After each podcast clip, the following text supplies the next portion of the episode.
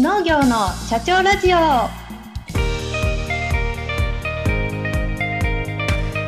この番組は全国で農業の経営をしている方々に農業経営にまつわるあれこれを聞いてみようという番組です。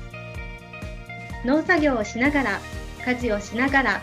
シチュエーションに合わせて聞いてくださいね。この番組は日本農業法人協会の制作でお送りします。出会いは熱気球。米粉担当キーパーソンのバイタリティ。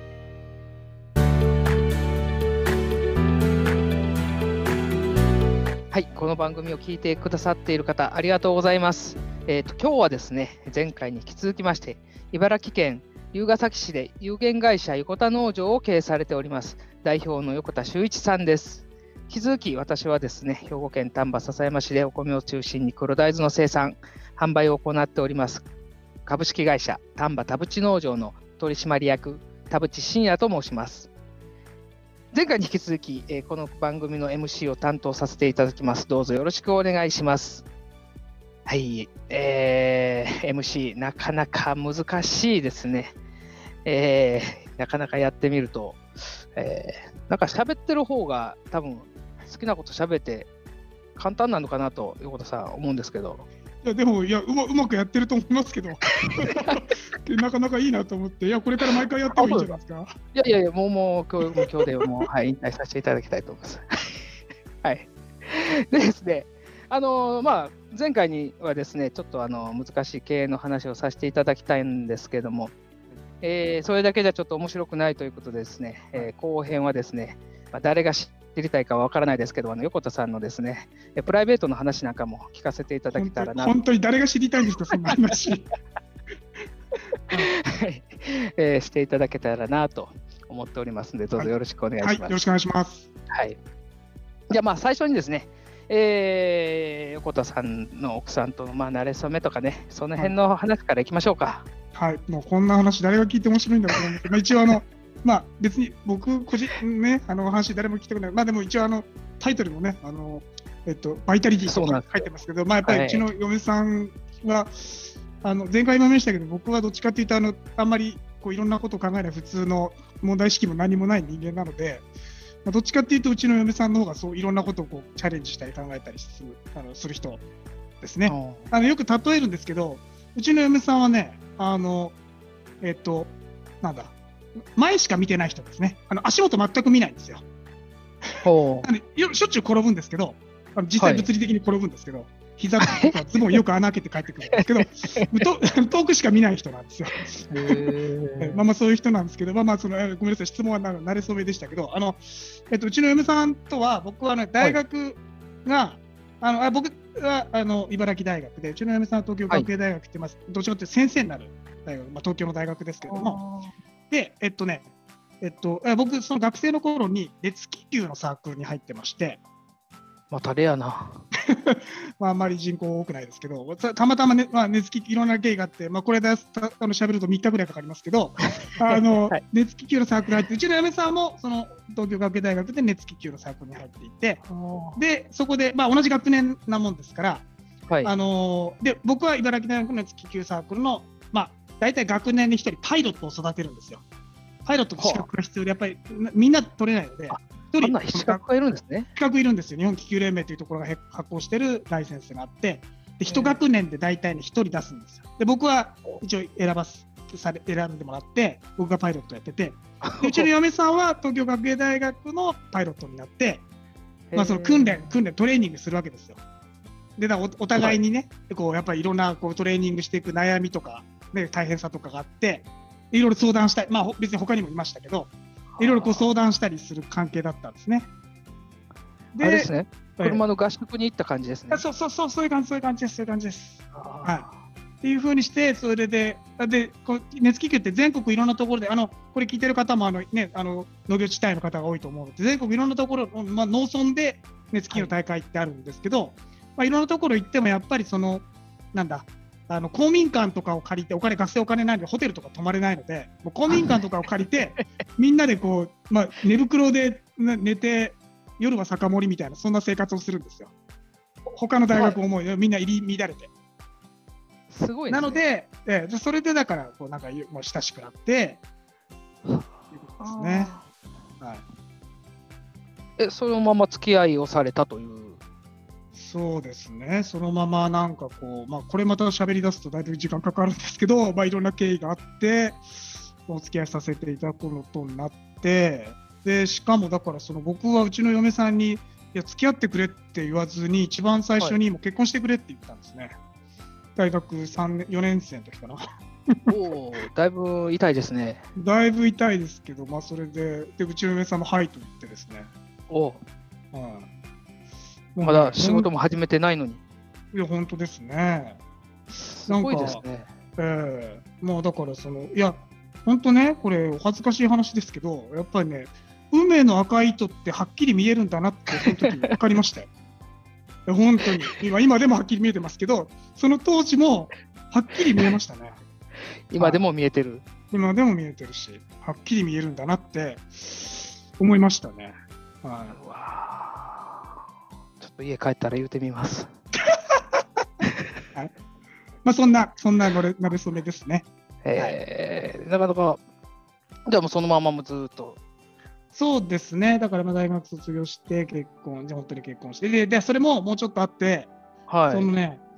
あのーまあ結婚しようと、まあ、2人で決めて、えー、じゃあ親に挨拶に行こうと。相手さんのっ、ていうことになるわけですね、当然ね。相手はえー嫁さんのじゃあお父さんに挨拶になかなか緊張しますよね。ね緊張しますよね。そしたら、はいい、や、実は、ね、こう、嫁さんのお父さん、あの、今でいう農研機構の水田雑草の研究者だったんですね。なかなか、えなかなかみたいな高いですね。ちょっと、ちょっとびっくりですよね。はい、うちの嫁さんも、あのだまあ、だから、ね、こう、あの筑波の周辺に住んでいて、ああ、なるほど。はいはいはい、はい。うん、筑波に農研機構ありますからね。えでままさかとは、ね、その想像もしないですけど、でお父さんに挨拶しに行こうってことになったら、お父さんは実はっていう話で、いや、うちの嫁さんも、お父さんもね、なんか家ではそんなにこう仕事の話をしないみたいで、な何をやってるのか、正直よよく分かってなかったみたいです。ーあ、なんか研究者やっていうのは分かってるけどみたいな。そうそうそうそう、筑波の研究者ぐらいの話で、よ。く分かってなかったみたいですね。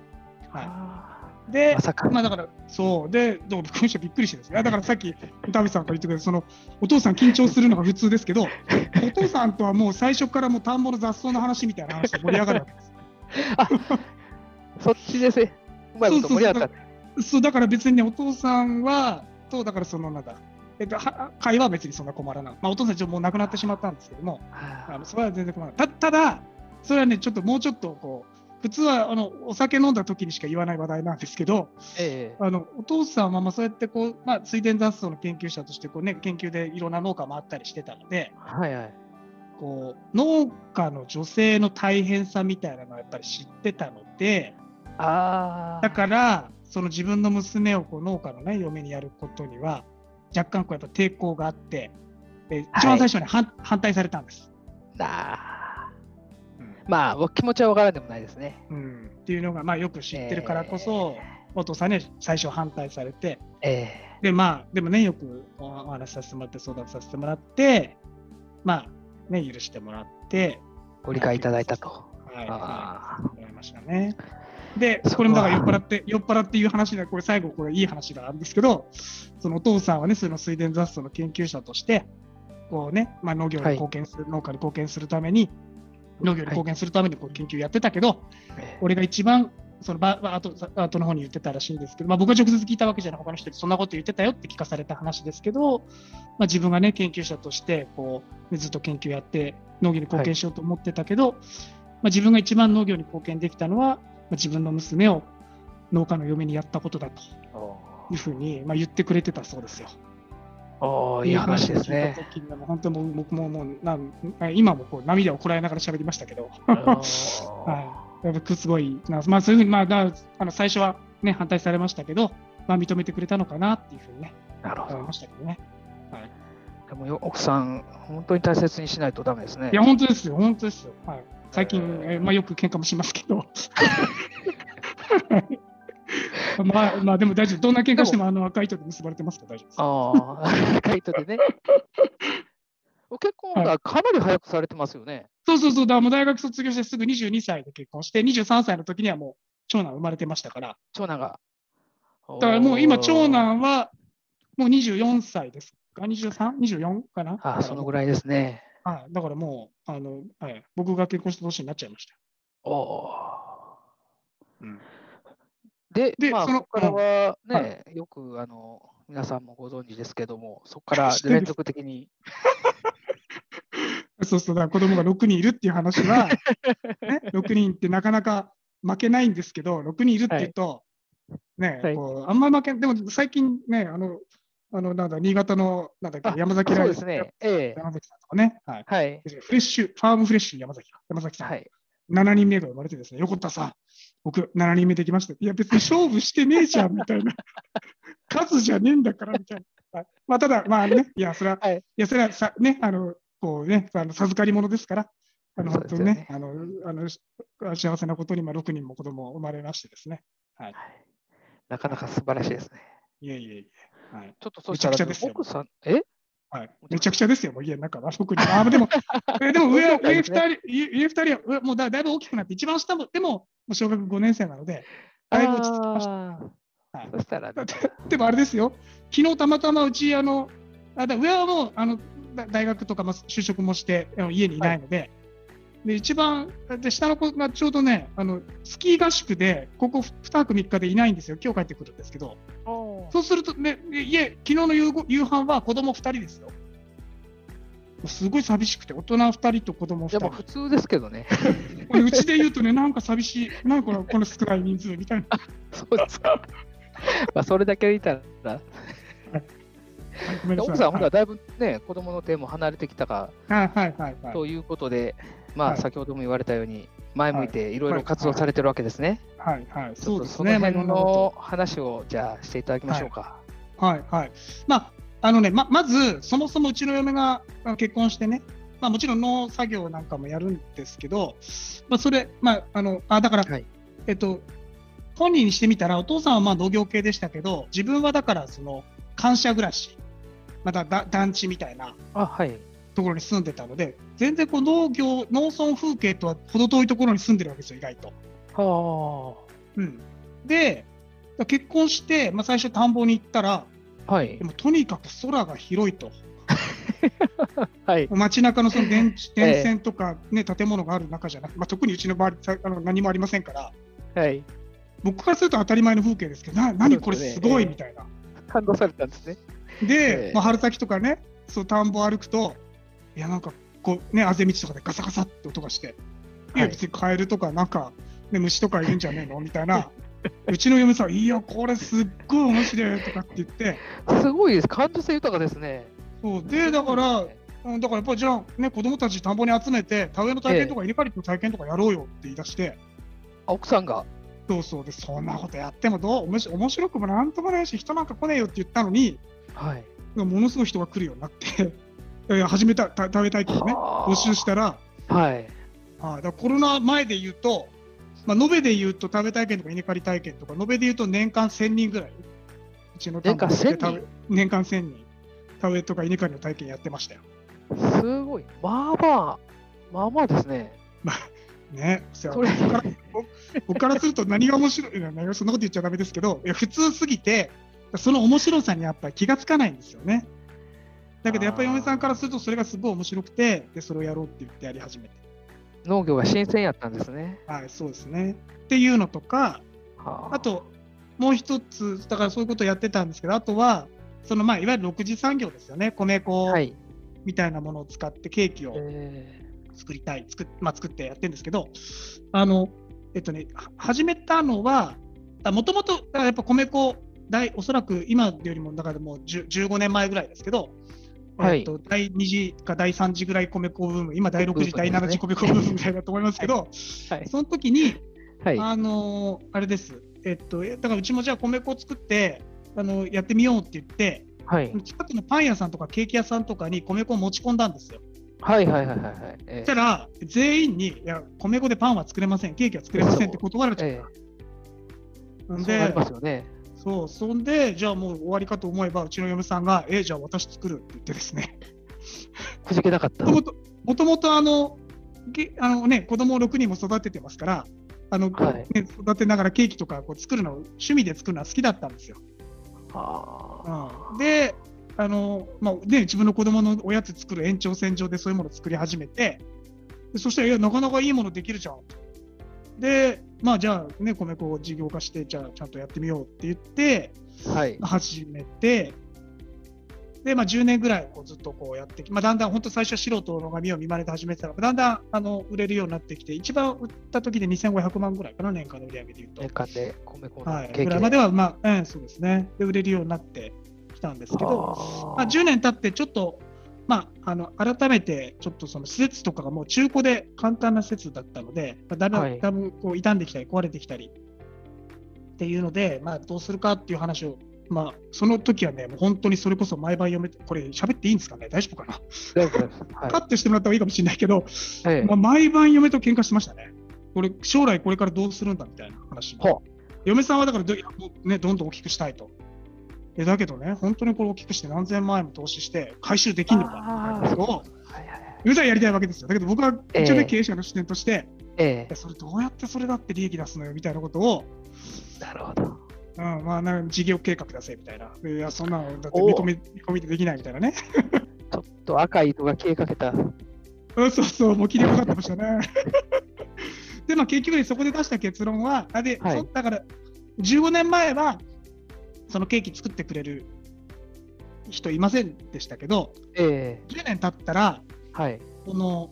あじゃあ、やりたいっていう人が作ってみてもいいっていう方が、ね、現れたんですよ。そのプロそういう方やってる方が。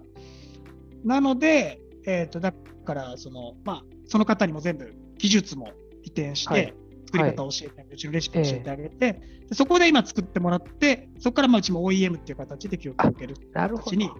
変えて、まあ、その方から、まあ、売り上げのうちこうチャリンチャリンと入るような みたいな形にちょっとこう変えさせてもらって、なるほど。で作る、やっぱり、まあ、当たり前ですけど、作るのがやっぱすごい手間、まあ、お菓子なんてやっぱ人件費の塊ですから、そうですね。ええ。大量生産でね、工場あの。そうそう、あのね、こう工場みたいなレレベルでやれるんだったらいいんですけど、まあ、うちはもう全部手作りでしたから、あまあね、ずすごい手間かかって大変だったんですけど、あのだからまあ、今はそういう形で、あの逆にだからう売る方に専念して、っていうことでやり始めたら、今度またうちの嫁さん、こう作るのにすごい情熱燃やしてたのに、あはい。それがこうやらなくってよくなったわけですね。また手が空いちゃった。手が入っちゃったら今度は何やるのかなと思ったらですね、今は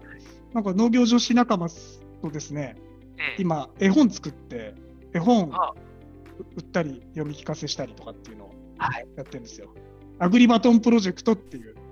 のでやってるんですけど、すごいですなね。それを聞いはいて、かましていただきましたよ、早速。ああありがとうございます、本当に。え、え田淵さんのお子さんってだってその絵本読む年齢でしたっけ？いや、違うんですよ。いや、ほん いや聞いて、なんとなく買っちゃったんですけど、ああ、そうですか。ちょっと娘の年代年齢にはちょっと、ああすいませんでした。ちゃんと説明して。いやいやでもすごいうんびっくりしました。あのあもうちょっとどっちか言ったら、あの田舎の感じなんかなと思った。ら、本当に、本当にって失礼な言い方ですけども、ちゃんと絵本として成立してて、あああ、ありがとうございます。はい。もう学校の教材みたいな感じなんかなと思った。ら、全然もっとすごいレベルで。ありがとうございます。ええそう。あの、だから、あれはね、そう、あの、もうだから2年前、3年前なのかな？うちの嫁さんが地元の農業女子仲間3人で飲み会やってたら、はい。やっぱりもっとね、農業をやる人増えてほしいよねとか、農業に関心持ってくれる人増えて増えてほしいよねみたいな話になったみたいで、あそれはやっぱりね、小さいうちから子供のうちから農業にこう関心持ってもらわなきゃダメだということになって、それはなじゃあどうやってそれをやるのかって言ったら、絵本だっていう話で盛り上がったらしくて、で、ーじゃあ絵本作って、うん。そう、で、だから帰ってきて、え横田農場で絵本作ろうよって言い出したから、いやいや、ちょっと待てと、なんで横田農場が絵本作るんだみたいな話をしたら、あ、じゃあ、じゃあいい、じゃあいいよ、いいよ、あの、クラウドファンディングでお金集めて作るからって。えーそんなことできんのと思ったら、本当にクラウドファンディングをやって、はいで結局、目標金額の200%ぐらいお金が集まって、まあ、だからそれだけやっぱ関心、協力して、あその関心持ってくれるっていう方がすごく増えて、で、まあ、絵本を作ってか完成したのが、だから去年、一昨年かな。似てきて、はい。で、まあ、今、アマゾンとかでもあの朝ごはんの種って調べると売ってるんですけども、ら楽天ブックスでも買えるのかな？とかで売ってますけども、でそれ作って終わりかと思えば、作って終わりじゃないと、やっぱりそれをこうね、こういろんなところで読み聞かせをするんだと。で、まあね、あの女性なんかだったらやっぱ子供に読み聞かせするとか、いや田淵さんも、ね、あのお子さんに昔は読み聞かせしてあげたかもしれませんが、僕もいっぱいやってましたけど、出る前とかにいっぱい読み聞かせしましたけど、はいやっぱりそれ結構すごい、やっぱり、ね、子供にとって重要なんですね、あれね。えうん、で、だから、あの今、その全国各地にその読み聞かせをするメンバーっていうか、まあ、一緒一緒にプロジェクト、最初は3人で始まりましたけど、ーはい。今それ全国に80人ぐらい全国で？全国で80人ぐらいいて、だから毎晩あれですよ、その、そのズームではい。会議やって、まあ、農農業女子80人ぐらいで集まって、おすごいね。毎晩どうやどうやって読み聞かせするんだとか、ね、その読み聞かせもだから、えっと、イベント、だから自分の農産物をはい。売る販売イベントみたいなのをやって、はいでそ。の時にこう読み聞子供集めて読み聞かせをやって、あと手遊びとかね、歌とかもついてるんですよ、オリジナルはいで歌あはいはいはい。入ってました。はい。で,、はい、でそれを読み聞かせ歌って読み聞かせをしてみたいな、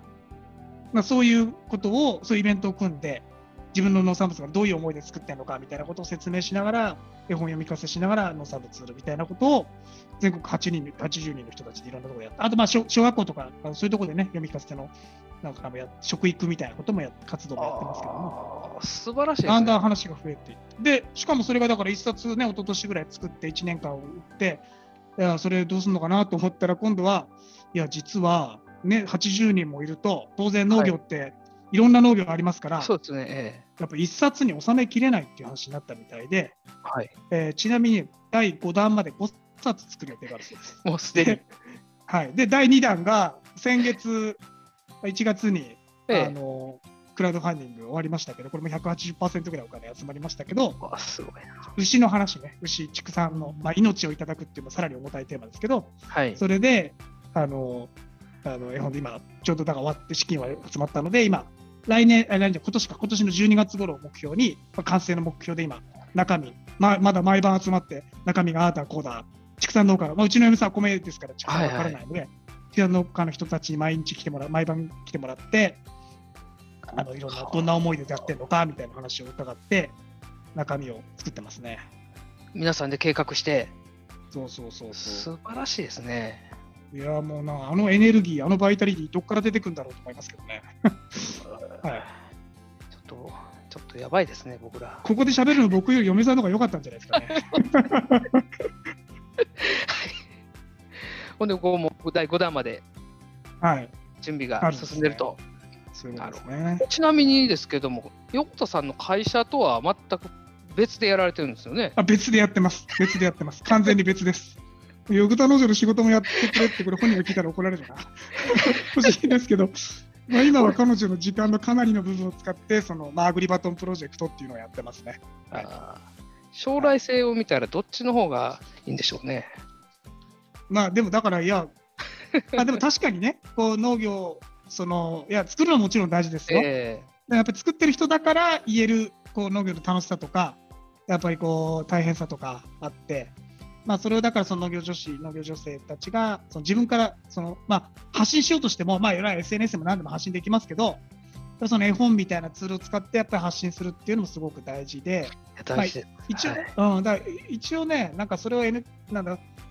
えっと、一般社団法だか NPO だかの法人作って、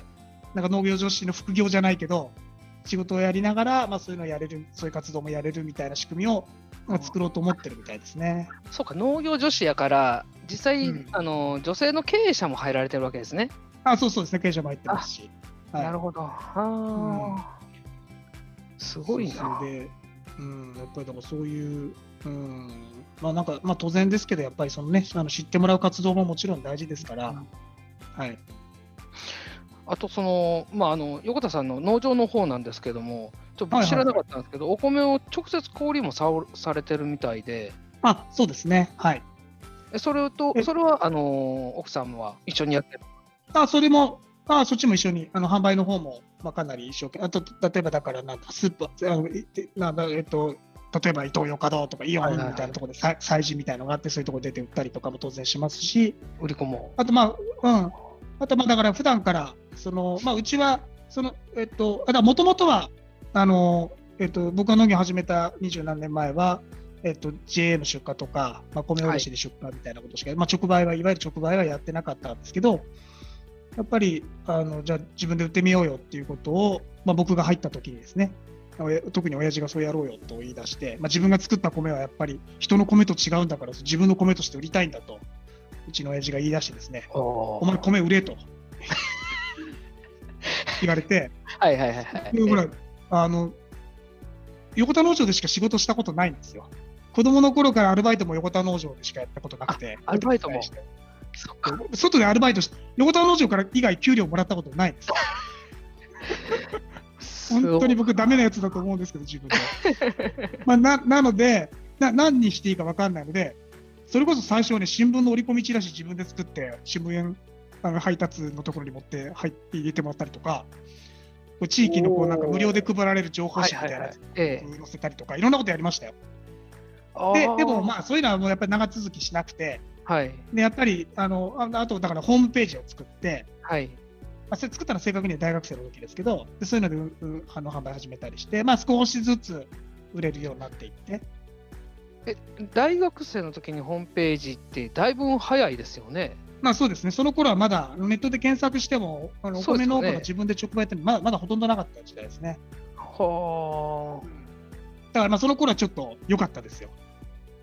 そうですよね、他競争相手がいないんで。競争相手少なかったから、今とは全然環境違いますからね。なるほど。じゃあもうその頃からほんなら交流を。ただだから、うん。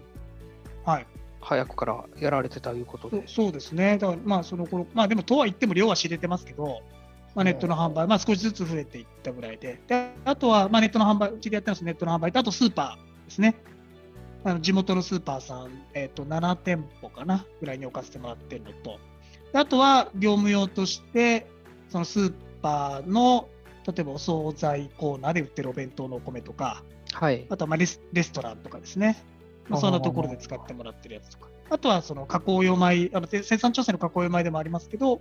地元のおせんべいとかお酒とか味噌とか、まあ、そういう加工業者さん向けに原料で供給するやつとか、まあ、それも自分で直接契約を取って売ってる売るみたいな、まあ、いろんな販売先ありますけども、まあ、そういうので、まあ、なんとか自分の分を自分で全部売るっていう感じになってますかね。あそしたら一般の今のあの農協の絵の流通とかっていうのはほとんどないみたいな感じ？あ、まあ、ないですね。はい、ないですね。はい。とはいえ、自分ところでそれをするとなると、まあ、当然いろんなコストであったり、はいはい、えー、時間であったりを取られるかと思うんですけど、そこまでしようっていうのは何か、そうですね、やっぱりそのネット販売を始めたときに、なんかね、すごくこう感じた。いや、よくだからネット販売すると、自分で直売するとね、高く売れていいんでしょ、うとかって言われるんですけど、実際ね、今、田淵さんおっしゃったように、えー、その、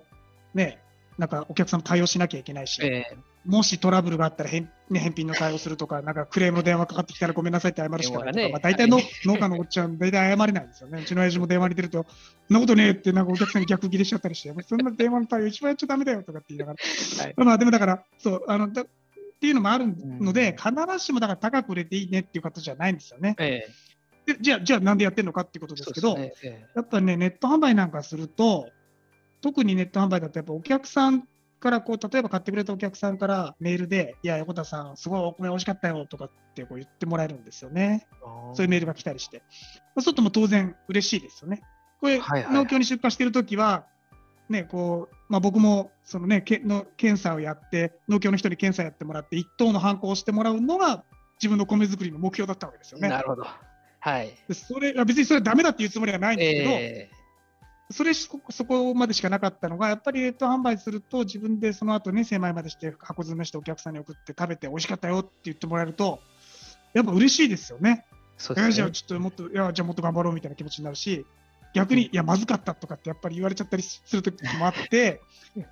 くそー、悔しいな、なんでだよと思って、今度どうしようとかってやっぱ考えるわけですよね。あものづくりやってるんだって当たり前なんだと思うんですけど、ね、やっぱそれをね、教えてくれたのがやっぱりネットのお客さんだと思いますね。やっぱりなるべく自分で、その自分の責任で、自分の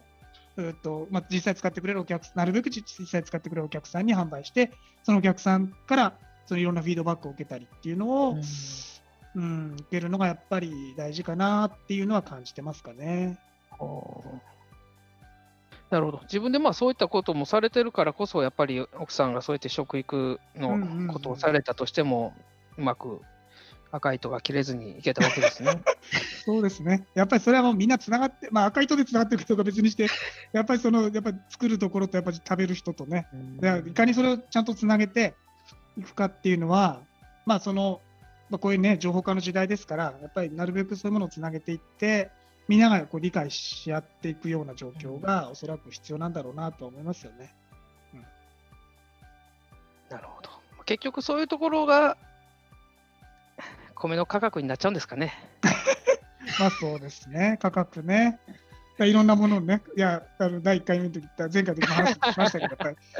いいろんなものが値上がりしてるのにね、の米だけ上がらなくてどうなのっていう話もありますし、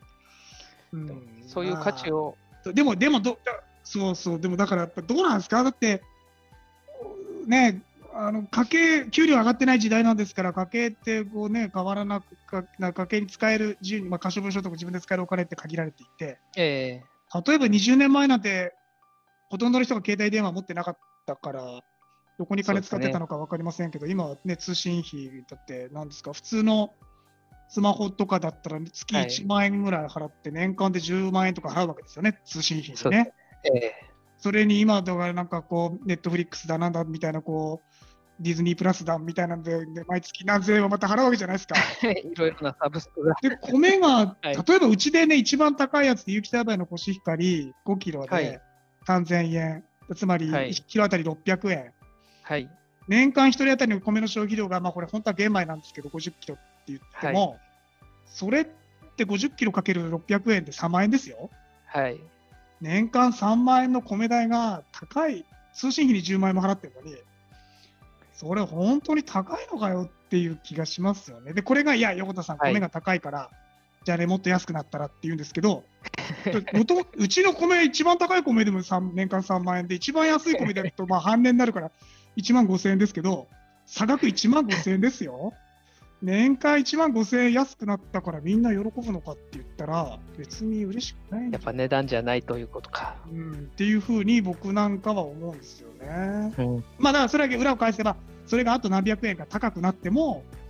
はい。別に、いや、困った困ったって、いやよなんか高くなって嬉しくい人はいないと思うんですけど、えおそらく本当にはそんなに困らないんじゃないかなっていう気はちょっとするんですけどね。まあまあ、だから、それは当然僕らがちゃんと、まあそのね、最大限の努力してコストを抑えて作るのは当たり前ですけども、えはい。それで僕らがこうね、賄いきれない部分は、いや、もうちょっとやっぱりそれでも高くなっても、なんとかお客さん面倒見てよって、もう言えない、いなんか言える余地があるんじゃないかなっていう気がしますけどね。まあ、それも含めて、やっぱりだからお客さんっていうか、その消費者っていうか、の理解っていうのはやっぱり大事なんだな。それはだから、かつてはね、あの、みんな田舎の人だったし、まあ、田舎に時代が変わっても、かえなんだ、えっと、田舎におじいちゃん、おばあちゃんがいるみたいな人が多かったですけど、今やもう、え田舎も都会、おじいちゃん、おばあちゃんも都会に住んでて、みたいな人はが全人口のほとんどなわけですから、えそうですね。なかなかそういうことを理解っていうか、まあ、身近に感じられる人いないと思いますよね。ただ、そういう意味で言うと、うちの嫁さんのやってる活動も、まあ、重要かなとは思いますけどそう、ですね。一方で、よくほら、ね、あうちの嫁さんによく言われるんですが、でもね、食育活動で子どもたちがね、そういう活動を応援してくれる、そういうお米のこと分かってくれる消費者になってもらわなきゃだめじゃんってはい。言うんですけど、僕からするとそれってほら、よくあの風が吹けば桶屋が儲かるってはい。ね、いいいじゃないですか、ええそういうことだとうちの嫁さんは言いたいと思うんですけど、僕は桶屋のマーケティングとして風を吹かせるはないんじゃないかと思うんですよね。桶屋さん、風吹かせるたらいやいやいや風吹かせたらそのうち儲かるよって言わないと思うんですけど、うちの嫁さんは多分そういう感覚。また怒られるな、こんなこと言ったら。いや、でも素晴らしい活動されてますね、はい本当に。ありがとうございます。はい。もう、本当、うちの、あもういらんこと言うのか。はい。はい、言わない、い いらんなことは言わない方がいいですよ。いやいや、それね、危ない。はい。まあ、あのそうですね。まあ、今後の、じゃあ、展望について最後にお聞きしたいんですけども、はい。まあ、そういったあの地道なあー奥さんと活動もされてますし、生産の方は本当に日本でも先進的な取り組みをされているということで、今後の米作りについて、ちょっともし希望があれば、何かこんなことしてみたいなっていうのは。そうですね、まあ、話戻って、一番最初の話に戻ると、やっぱりその僕ら、まあ、とにかく米が好きで、まあまあ、それは環境的に米しか作れないっていうのもありますけど、はい、やっぱ米が好きで、米でどこまでできるのかっていうことにやっぱり挑戦したいなとは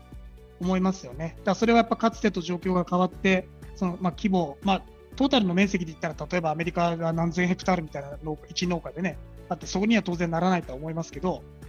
ただ、やっぱり今のそのスマート技術なりなんなりを使ってね、この前回も出た、例えばドローンで種まきに1200ヘクタールできるねみたいな話もあれば、はい、もしかすると今までとは本当に全然違う生産コストになれるかもしれないし、うん、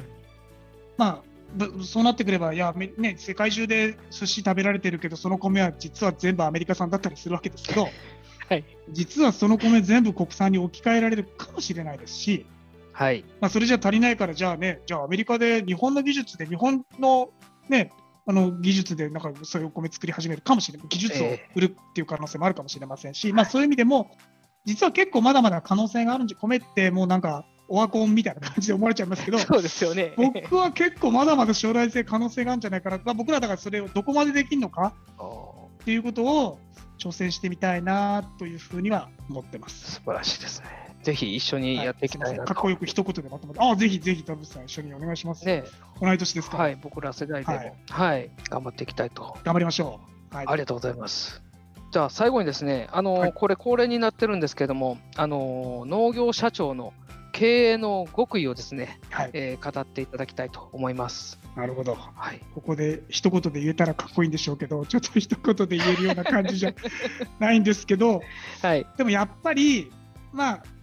あのこれ分かったと思うんですけど、これね、僕は決してなんかすごい人じゃないんですよ。普通の人なんですよ。でもやっぱりこううちの中に、まあ、例えばうちの親父もそうやってこうあんまりこう、ね、周りの常識とかにとらわれなかったり、うちのその社員の中に、あの全然ね、農家の常識知らない人がなんかいろいろ言ってきたりとか、うちの嫁さんもなんかもう遠くの方ばっかり見てる人とか、やっぱこういろんな人がいて、こうなんか今までの常識とかやり方に全くとらわれないでやってるっていうことで、しかもそれはだから、ただ適当なことやってるんじゃなくて、もちろんみんながもっと農業どうやったら良くなるか、米どうやったらもっと良くなるかっていうことを、みんな考えてそれぞれやってるんですね。はい、だそういうのをやっぱうまく組み合わせてやっていくみたいなことが、なんかうまくうまく言えないですけど、なんかね、そのししなやかさというか、なんかね、そういうことがきっと重要なのかなと思います。まあ、特にこれから僕らが戦わなきゃいけないのでいうと、気候変動みたいな、すごく難しい問題にこう対応していかなきゃいけないので、うん、やっぱね、誰かがすごく能力高いみたいなことでは、経営者がすごいなんかすごい人でも、僕絶対こう乗り切れないんだと思うんですよね。やっぱいろんな、せっかく農業法人とかになっていろんな人が集まりやすい、あのなんていうかね、枠というかがあるわけですから、そこにいろんな人たちが集まっていろんな議論しながら、なんかいろんなこうししなやかにその状況に合わせながら、こう、なのね、そういうこのその先を模索していく、まあもが、もがいていくのかもしれませんけど、そういうことを努力続けていくことが、やっぱり農業系とか稲作系の極意なのかもしれないなと思ってます。なるほど。いやー、ちょっと、そうですね。うん、いろいろ考えさせられました。ありがとうございます。はい。偉そうに言いましたけど、はい。ありがとうございました。いえいえいえ、ありがとうございます。えー、はい、もうそろそろ時間なんですけども、あの全国の横田ファンの皆様に届けられたかなと。そんな人いるんですか？思うんです。いや、結構いますよ。皆さんやっぱり横田さんのことは、はい。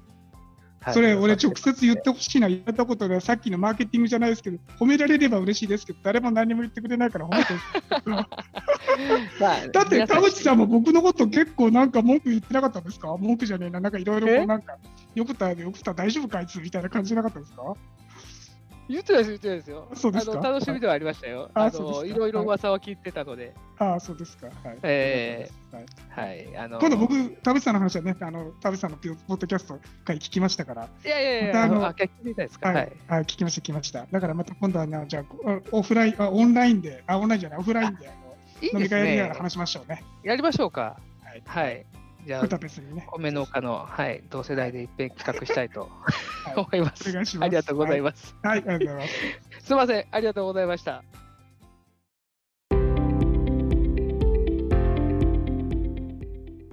はい、えー、それではですね、えー、次回はですね、熊本県で、えー、レンコンの生産を行う株式会社川上レンコンの川上和穂さん